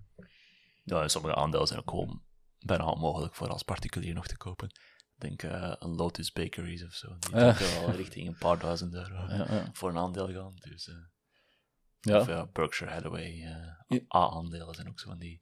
Interessante case, die Lotus Bakery. is. Ik ben er wel door geïntrigeerd, maar ik heb nog geen, geen waardering ervan gemaakt. Ja, ja goede vraag. Zoveelste generatie natuurlijk. Hè. Dus dan zouden al niet direct, hè, als er zoveelste generatie is, zouden er al niet meteen positief tegenover staan, maar dan is, is te bekijken hoe groot is die familie, hoe is die coördinatie en eventueel conflict tussen die familieleden die nog in dat topmanagementteam zitten. Is er nog een overhang van familieleden buiten de familie die wel financiële belangen hebben, maar niet in dat management zitten? Want daar gaat er dan ook weer een soort van agency-conflict conflict hebben tussen de mensen die aandelen hebben in de familie zitten en de mensen die in de familie zitten aandelen hebben en in het management zitten. In de mate dat die hun objectieven niet, niet perfect samenhangen, gaan daar ergens eh, conflicten eh, ontstaan. Dus dat is Een beetje politiek ook wel. Ja, dat- politiek spel zie je daar. Inder- wel. Inderdaad, dus je, je begint van die fundamentele waardering en daarna probeer je zo goed mogelijk heel dat governance model daar rond in kaart te brengen, te begrijpen en, en na te denken over de, de impl- implicaties voor, eh, voor die bedrijfsvoering. Ga je Lotus kopen, Dries? Ik ga keer kijken hoeveel dat ze momenteel staan. Ja, maar we hebben geen analyse gedaan. Hè? Als je van eh, een gratis website met eh, relatief goede informatie momenteel, vind ik, is eh, Market Screener. Ik geloof dat je per dag tien aandelen eh, heel wat financial information over kunt eh, consulteren. Oh. Gratis. Op dit moment. Wat zegt het? Ja, Ik had u... Een koers van 7000 euro of zo. ja, Lotus. eh, dan kun je er nog eens 1000 euro bij opdoen. Het is nu 8050 op het moment. eh. Voilà, dus dat is eh, vrij moeilijk voor er eigenlijk één aandeel van te kopen al. Ja, Dat gaat dan toch in gigantische schokken voor de meeste mensen hun budget. Dus eh, Ja, in de vorige aflevering dan eh, spiegelde je de Dries zijn vermogen met zoveel nullen erachter al voor. eh buying the dip. ja. Wie weet, Laatste misschien niet vandaag, maar eh, in de toekomst. Ja, in the dip. eh, als, als het dan maar op 7000 staat, dan je denkt van, oh, ik zou er nog een paar kopen. Hier. Ja, sorry, ik ben even... eh, Met die shock. ja, waarom heb ik nooit in Lotus Bakeries geïnvesteerd vijf jaar geleden? Nou, Had je, had je toen 3000. eh. kijk eens naar de koers van Microsoft, Apple. eh, Dat zijn, eh, ja, het- heb je daar soms zo wat moeite mee van, had ik toen maar geïnvesteerd in dat? eh. nee, toen had ik de centjes denk dat ook wel Ja. bij mij een heel van de argumenten was. Ja. Destijds had ik het geld toch niet voor een Nee. substantieel bedrag in veel van die bedrijven. Maar dat soort bedrijven niet missen is ook een argument om in ETF's te investeren, die breed zijn, omdat het heel dikwijls die compounders zijn die uiteindelijk voor uw rendementen eh, zorgen. Hè. Het zijn heel vaak die, die bedrijven die, die blijven schalen, die marktmachten hebben, die, die voor eigenlijk uitzonderlijke returns ehm, voor een bepaalde markt leiden. Hè. Ik denk dat dat in de populaire media ook al wel bekend is, dat wanneer dat je die eh, grootste vijf of zeven eh, aandelen hè, van de S&P 500 weghaalt, dat rendement echt een pak lager is. En die andere bedrijven die er daarna komen, die hebben een vergelijkbare waardering, of soms nog exuberanter dan, dan die topbedrijven, zal ik maar zeggen. En hun marktpositie is vaak eh, een pak minder ook. Dus, ja. Ja. Die 490 anderen zijn allemaal zo van, oh. ik wil dat ook, zo'n rendement. Ja. Maar misschien zitten er daar wel weer de twee, drie volgende tussen, hè, die dan wel niet maal tien, maar echt maal duizend eh, doen binnen een jaar of twintig. Eh, en dat zijn dan de die dat weer die returns gaan drijven eh, voor de toekomst toe. Maar aan u om het businessmodel te vinden, of het product dat de toekomst zal, zal gaan kleuren. Mag ik een actuele vraag stellen? Stel een actuele vraag, Dries. Ja, dat hier eigenlijk nog een beetje op inspeelt, want we zijn de hele tijd aan het promoten om ETF's, om aandelen te kopen. En we hebben een beetje... Promoten is een groot woord. Maar, eh, we proberen een framework te geven voor... eh, Ja, maar ik, heb, ik ben... Hè, we hebben ook even de... Ik heb ook even mainstream media even aangehaald, maar ik heb ook een artikel uit een, uit een humor gelezen, toch wel het Financieel Dagblad, weekblad bij uitstek. Mhm. Eh, en we hebben het er, er straks even ook over gehad, over de FIRE movement. Een van die, een van die mensen die in die documentaire voorkwam, was Stefan Willems. Ja. Nu wel waarschijnlijk bekend van spaarwerkers.be. En hij heeft onlangs al zijn, al zijn aandelen verkocht. De reden was, de rente stond te hoog, de econ- economie sputterde. En Ja. hij zegt dat Belgische aandelen minder en minder interessant zijn. Is dat... Er zijn veel verschillende vragen in één, maar ja, de- zijn allemaal legitieme redenen? ja, Moeten wij ons druk beginnen maken eigenlijk? de Belgische aandelen aan zich, dat lijkt me een beetje buiten de kwestie, maar ik heb natuurlijk het artikel niet gelezen. Maar het feit dat de economie het slecht zou doen, is voor een market timer, wat eigenlijk hetgeen is wat hem doet als hem zijn aandelen momenteel allemaal verkoopt. Met de premisse veronderstel ik dan om ze later goedkoper terug te kunnen kopen. Denk ik, zonder het artikel gel- gelezen te hebben. Ehm, dus voor een market timer zou dat een, een argument kunnen zijn. En het andere argument is eigenlijk, ja, ik vind het momenteel te duur, omdat de interestvoeten omhoog gaan. Die interestvoeten die gaan zich weer gaan vertalen, een deel in ja, die verdisconteringsvoet, hè, dat rendement wat je moet gaan halen. Als de interestvoeten voor eigenlijk je geld op de bank te zetten hoger zijn, dan moeten ook meer kunnen verdienen met aandelen, want anders verschuift er minstens gedeeltelijk wat geld van die aandelen naar de bankrekening. Hè? Omdat, Want het is risicoloos tot Ja, een bepaald voilà. niveau. Ja. Dus- omdat dat weer met die risico-rendementverhouding is. Hè? Dus tegenover een aantal jaar geleden, waar dat de interestvoeten quasi nul waren, hè? of negatief als geïnstitutioneel waard, ja, dan ehm, is nu 3, 4, misschien zelfs 5 procent hoger.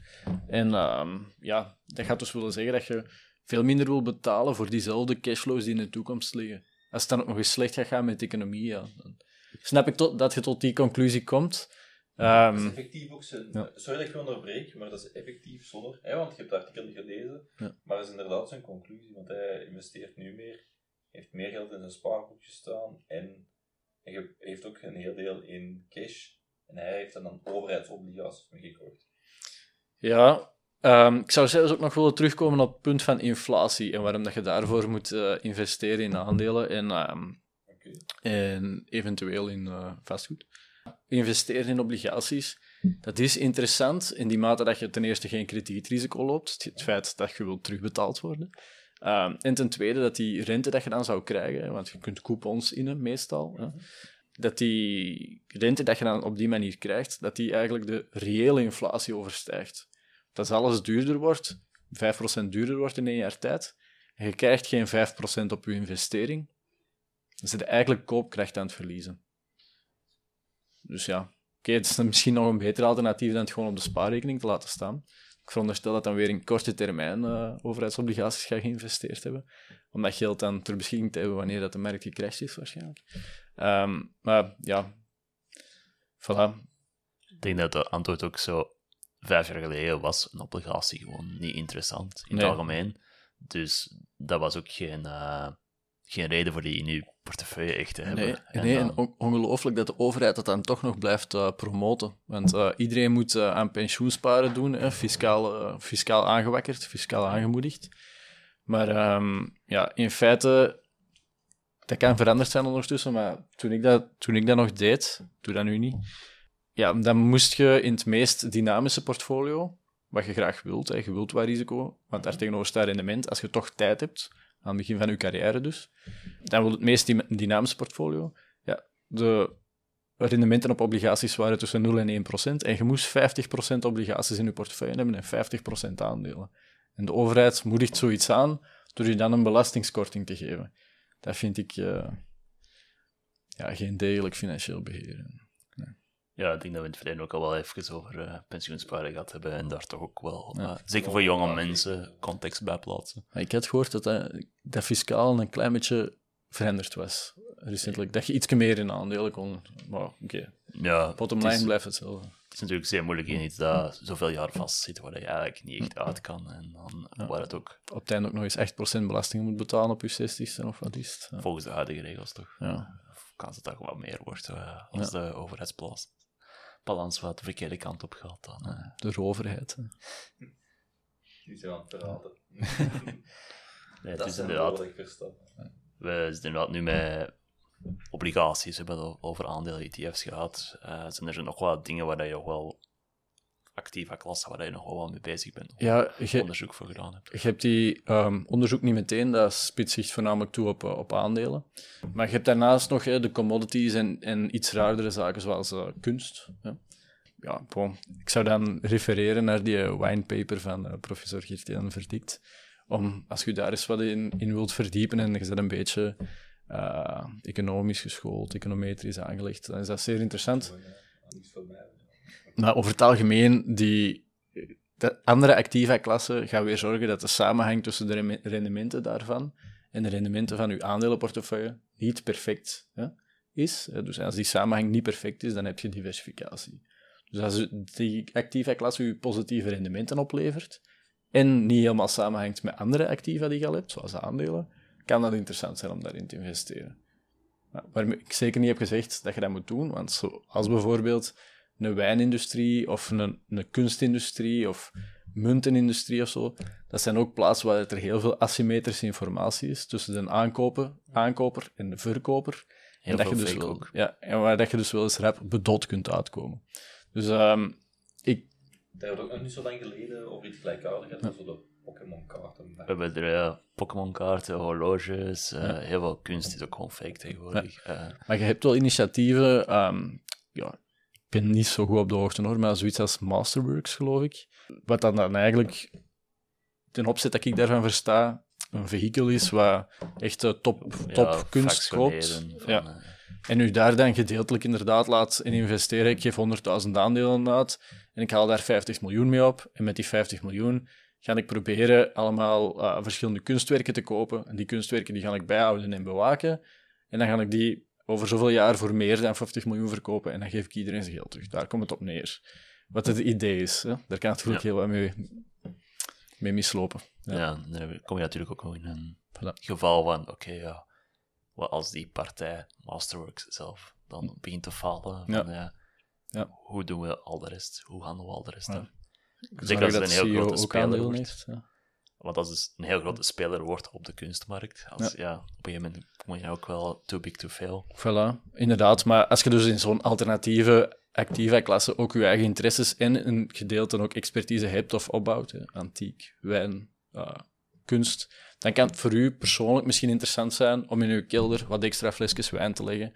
Of we kennen iemand hè, en dat, die, die staat op een veiling, of een kunstveiling, hè, dat is een, een, een schatter, dat die dan een aantal van die schilderijtjes zelf koopt.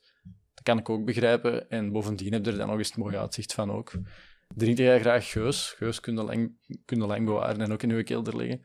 Dus in de plaats van één palet te kopen, koopt er dan misschien twee. Eh, wie weet. Zo, zeldzame whiskies. Ja, ja, echt, eh, inderdaad. Maar dan moet er dus, dus iets aan kennen. Maar dat is dus ook allemaal mogelijk. Ja. Is dat. Als je niet graag eh 50 uur op een aandeel begint te studeren, kun je misschien 50 uur naar wiskunde. Ja, whiskyflessen beginnen. Ja, eh, en het kan ook aangenaam of lekker zijn. Hè? Ja. Ja, Hebben we zelf al wel ondervonden. ja, ja. Ah, Ja, investeren in zoiets alternatief? ik heb geen kelder momenteel. Ah, dat is beperkt. ja, ja, dus eh, kijk. Die worden ook gewoon opgedronken, die flessen. Eh, ja, ja, inderdaad. Maar dat, dat kun je dan beschouwen als je dividend misschien. Zwat. Heel goed rendement. ja, ja. Eh, nee, ik heb, Goeie er, avonden zijn altijd. ik heb er al veel over nagedacht. Ehm, goed, nee, waar ik het nog over wou hebben qua actieve klasse, Kan nu gewoon zelf vragen beginnen stellen en zelf Ja. antwoorden? als het gepermitteerd is, er is... Ah, eh, Hij is op tempo. Want, Dat is eh, goed. Voilà, ik, ehm, ik had daar straks nog inflatie vermeld. En waarom dat een reden is om te investeren in vastgoed en aandelen. Ik ga gewoon simpele voorbeelden geven om dat duidelijk te maken. Als je een bedrijf hebt, eh, we hebben daar juist eh, uitgelegd van, oké, ja, winst, daar staat eigenlijk ergens een verhouding met prijs. Hè. Die heeft wat te maken met het rendement dat je verwacht daarop te verdienen. Maar laat ons nu eens even eh, die, die winst-prijsverhouding vastklikken. Hè. Dus laat ons zeggen dat dat 15 is, bijvoorbeeld, die verhouding. Ja. Bedrijf wat 1 euro winst maakt, daar willen we 15 euro voor betalen. Goed. Ehm, nu heb je van vandaag op morgen ineens heel veel inflatie. Dat bedrijf hè, dat had 1 euro winst, dat had eerst 10 euro omzet en 9 euro kosten. Heel veel inflatie, poef, je wordt morgen wakker, alles maal 2. Nu heb je ineens 20 euro omzet, 18 euro kosten. 2 euro winst. Wat zal dan de waarde van dat bedrijf zijn? Hoeveel wil je dan betalen voor die 2 euro winst?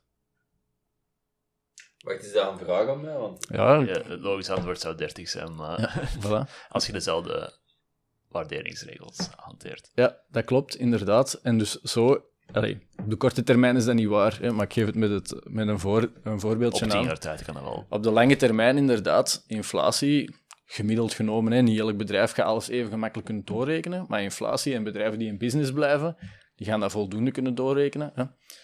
Ja, dat zorgt er eigenlijk dan ook voor dat uw winsten stijgen, nominaal toch, op termijn. En dat is dan ook op de lange termijn de verhouding tussen een euro winst en hetgeen dat je ervoor wil betalen gelijk blijft, alle andere gelijkblijvende, hè, opnieuw. Ja, oké, bon, dan heb je eigenlijk op die moment een, een buffer gehad voor die inflatie, want de waarde van je bedrijf gaat ook gewoon mee omhoog. Voilà. Ja. Dat is één zaak. Uh, idem hetzelfde met je huis. Hè. Ehm, je huis, het niet. Kon misschien een appartementje vijf of tien jaar geleden kopen voor eh, minder dan 200.000 euro. Laten we even zeggen 175.000 euro. Eh, en een gemakkelijke rekengetal, 200.000 euro. En je, en je hebt overal die jaren heen is alles 50% duurder geworden. Ja. Dat huis gaat ook duurder zijn geworden. Dat nu precies 50% is, dat is misschien iets minder duidelijk vast te stellen. En hangt ook af van verschillende factoren. Maar de mensen gaan meer verdienen, de mensen gaan dus meer kunnen afbetalen. Als de interestvoeten niet veranderd zijn, dan gaan de prijzen van het vastgoed ook stijgen. Hè? Gegeven dat vraag en aanbod zo ook in evenwicht gaat blijven. Dus ook met vastgoed uh, heb, je, heb je het feit dat je een inflatie hebt. Hedges. Dat is niet het enige wat er interessant is aan vastgoed. Vastgoed is eigenlijk ook um, iets waar je een short positie in een obligatie kunt nemen. Dat is een heel dure woord uitgelegd. Je kunt eigenlijk lenen. En dat is het omgekeerde van investeren in een obligatie. Een obligatie, jij geeft je centjes af, je krijgt een vast rendement. Je hebt dat afgesproken en, en zo gaat het zijn dat een ander het terugbetaalt. Een lening is eigenlijk juist het omgekeerde. Je hebt iets gekregen en je moet een vast bedrag, meestal toch, hè, uh, terugbetalen. Je moet een vast bedrag terugbetalen. Dus je weer vandaag, van vandaag op morgen ineens wakker wordt, en alles is maal twee, ook je loon, uh, hetgeen wat je contractueel voor die obligatie moet betalen, is niet twee. Dus voilà.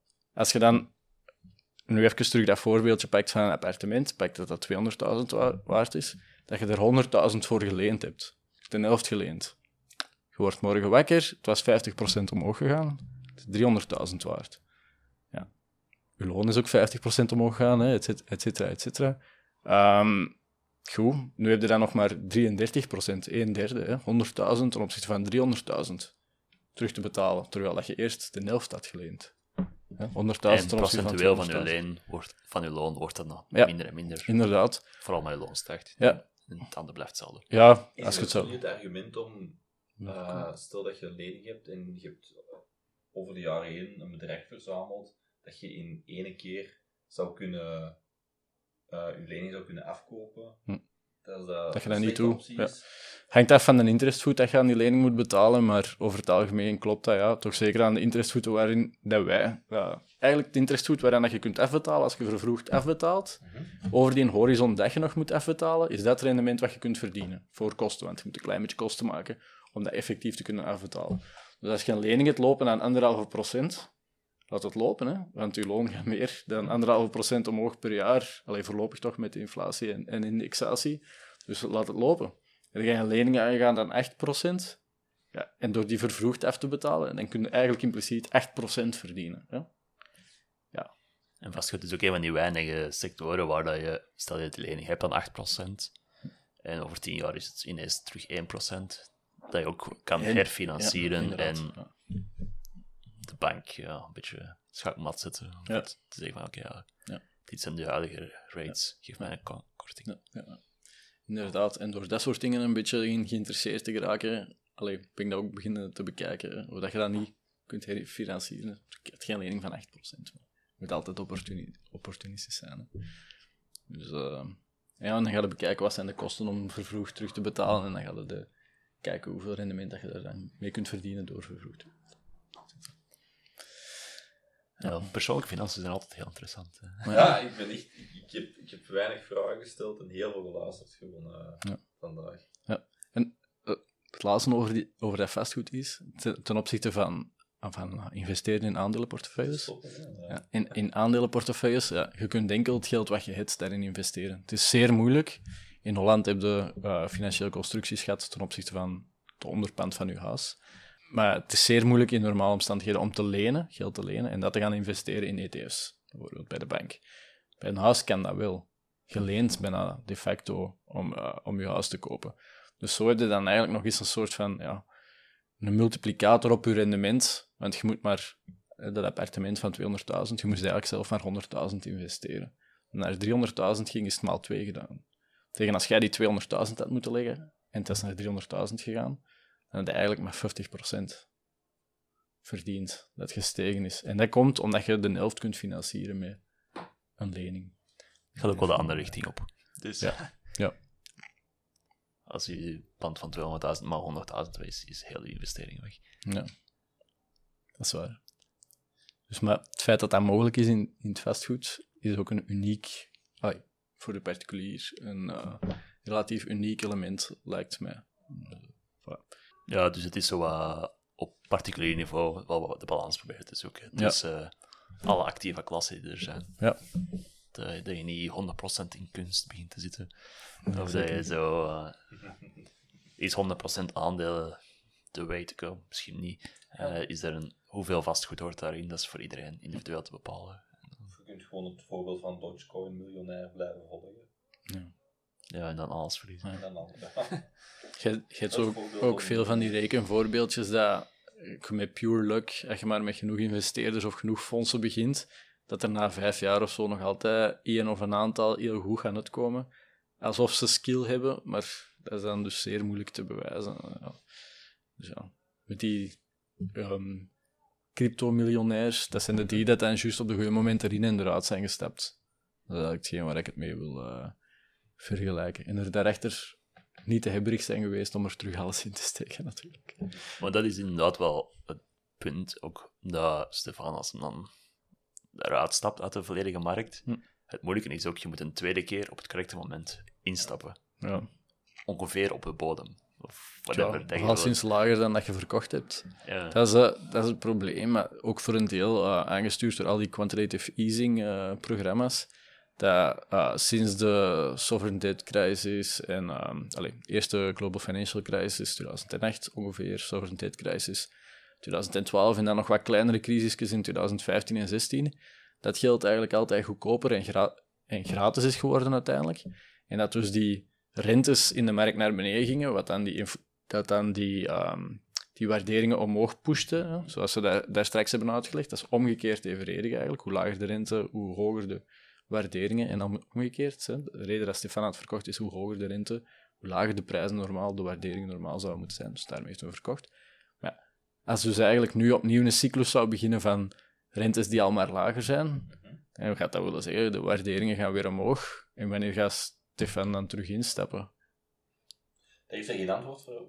Dat is... eh, Ik denk dat ook gewoon het ding is dat de reden dat mensen natuurlijk naar aandelen zijn gestapt op een gegeven moment en dan nog steeds risicovollere manieren van aandelen, eh, is ook gewoon omdat de spaarboekje niks opbracht. En Ja. de obligatie bracht dan ook al niks Ja. meer op, want dat is zo wat spaarboekje het allerveiligste Ter- en dan obligatie er net boven en dan er waren goede aandelen goeie en kleine aandelen en mensen worden allemaal meer en meer. Er waren goede redenen, maar het ging, dus eigenlijk wou zeggen, als je dan in 2009 zei van het staat nu zo laag, het kan nog lager, ik ga nog niet kopen.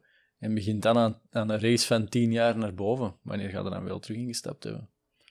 Dat is, een, dat is een beetje een probleem. En een tweede probleem met de timing the market is dat je heel dikwijls gelijk moet hebben. Want als Stefan nu, nu goed zit, dan kan hem dat nog een keer doen en dan kan hem dat nog een keer doen. Ja? Maar als hem dan wel een keer ongelijk heeft, dan staat hem daar met al zijn geld langs de zijlijn. Als de markt dan plus 30% staat, gaat, gaat hij dan beslissen om terug in de markt te stappen? En heb je dan genoeg verdiend met al uw, al uw voorgaande correcte bets om, eh, om dat te verantwoorden dat je eigenlijk niet meer in de markt zit? Ja. Ja. Het is ook een aantal beursdagen per jaar maken ook het hele rendement. Dat, Ja. is, dat is zo. Ik denk als je tien van de beste beursdagen gemist hebt het afgelopen decennium, is je rendement nog maar de helft of zo. En vooral als je, als je 10% van de slechtste hebt kunnen ontwijken, eh, of 1 of 2% van de slechtste hebt kunnen ontwijken, dat is eh, de rijkmaker. Want Ehm, aandelen returns en, en de meeste activa klassen die zijn niet perfect normaal verdeeld. Wat is een normaalverdeling? is eigenlijk een symmetrische verdeling waar dat de kans op een kleine afwijking heel groot is en een kans op een grote afwijking heel klein. Hè? Dat is een soort van uh, kamelenbult, die, uh, die curve, zal ik maar zeggen. Dus het ding is dat dat een beetje scheef getrokken is. Positieve returns, dus de beurs die omhoog gaan, dat is heel vaak stapjesgewijs. Hè? Een procentje hier, half procentje daar, twee procentjes daar. En dan komt er groot nieuws. Corona, global financial crisis. Iets anders. En dan ineens op een paar dagen tijd, bam, bam, bam. Je hebt dan ook nog zoiets als seriële correlatie, zogenaamd. Dus die slechte returns die volgen elkaar ook op. En ineens staat je portefeuille 40% lager. Ook gediversifieerd. Hè? Ik, zou, uh, ik zou zeggen, kijk een keer naar de, naar de um, returns van, uh, ja, van de gemiddelde, gemiddelde index in de, in de financiële crisis van 2008. It's not pretty. En uh, daar moeten we wel sterke maag voor hebben. Dus stel je voor dat je dat kunnen vermijden. En effectief, zoals Stefan de, alles verkocht had net ervoor en dan terug had gekocht de bodem, dan had hij heel mooie rendementen kunnen maken. Ik denk dat een Warren Buffett quote is, maar ik ben niet heel zeker dat de financiële markten gaat nemen een trap naar boven en de lift naar beneden. Ja. En dat is zo... Uh, of uh, hoe zeg je dat nog? Ver, vertrouwen komt te voet en gaat te paard, of zoiets. Uh, ja, dat soort analoog. Ja. Ik kan geen quote inbrengen, zo gaat er alle twee naar boven en ik kan nu zo ja. gewoon knikken. dat moet er ook zijn. ik heb ook één ding niet altijd onthouden. Ik, ik vind, we hebben het nu al een paar keer over gehad. Ik denk dat we ook Stefan eigenlijk een keer te gast moeten nemen. Dat zou uh, ooit wel een mooi uh, ja. interview zijn. Uh, kunnen we iets dieper vragen van waarom? Wa waarom, ja. Want, want in het artikel gaat het maar, is, het is maar een heel kort artikel. Hij gaat erop, hij gaat op al zijn redenen in, de reden dat ik vernoemd ja. heb ook. Maar er zijn zo dadelijk nog wel een aantal bijvragen. Ja, en, en hij heeft ook interessante levenskeuzes gemaakt hè, door um, eigenlijk de knapzak uh, te maken en te verhuizen naar een uh, low-cost country. Ja, dus. Op zich, uh, ja, niet de typische Belg, dat zeker. En dat is wel natuurlijk jammer, dat is de reden dat wij de podcast doen, zodat we wel langer met mensen kunnen samenzitten, wat dieper kunnen vragen, want ja, op, een, op twee A4'tjes heel de beurs uitleggen is nogal moeilijk. Ja, ja, zeker. We zijn nu al anderhalf uur verder en we hebben nog maar een peu schil uitgelegd van hoe de financiële markten werken. Ja, ja. Heb, jij, heb jij nu nog vragen aan Jan? Ik momenteel niet, nee. Ik, ik, ja, ik, ik heb gewoon... Ik, ik zit al uh, drie kwartier in de knikmodus, omdat ja. er zoveel informatie op mij is afgekomen. Ik heb, ik heb nog veel antwoorden, maar ik zal die bewaren voor de volgende caféavond. En dus de volgende podcastavond. Uh, Eventueel. Met Stefan misschien. Ja, dat, dat zou een leuke... Ja, kunnen we eens vragen. Zullen zien. Maar in ieder geval, uh, ik zou zeggen, bedankt voor te komen. Sander, echt niet normaal bedankt inderdaad. Het is uh, misschien voor Dries mee te brengen ook. En dan... Uh... Ja.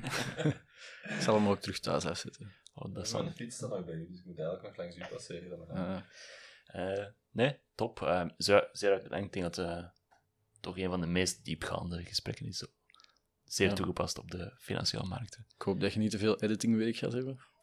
Kijk, uh, valt nog relatief. Ik nee. Uh, ja, ik ga niet. Nee. dat is oké. Okay.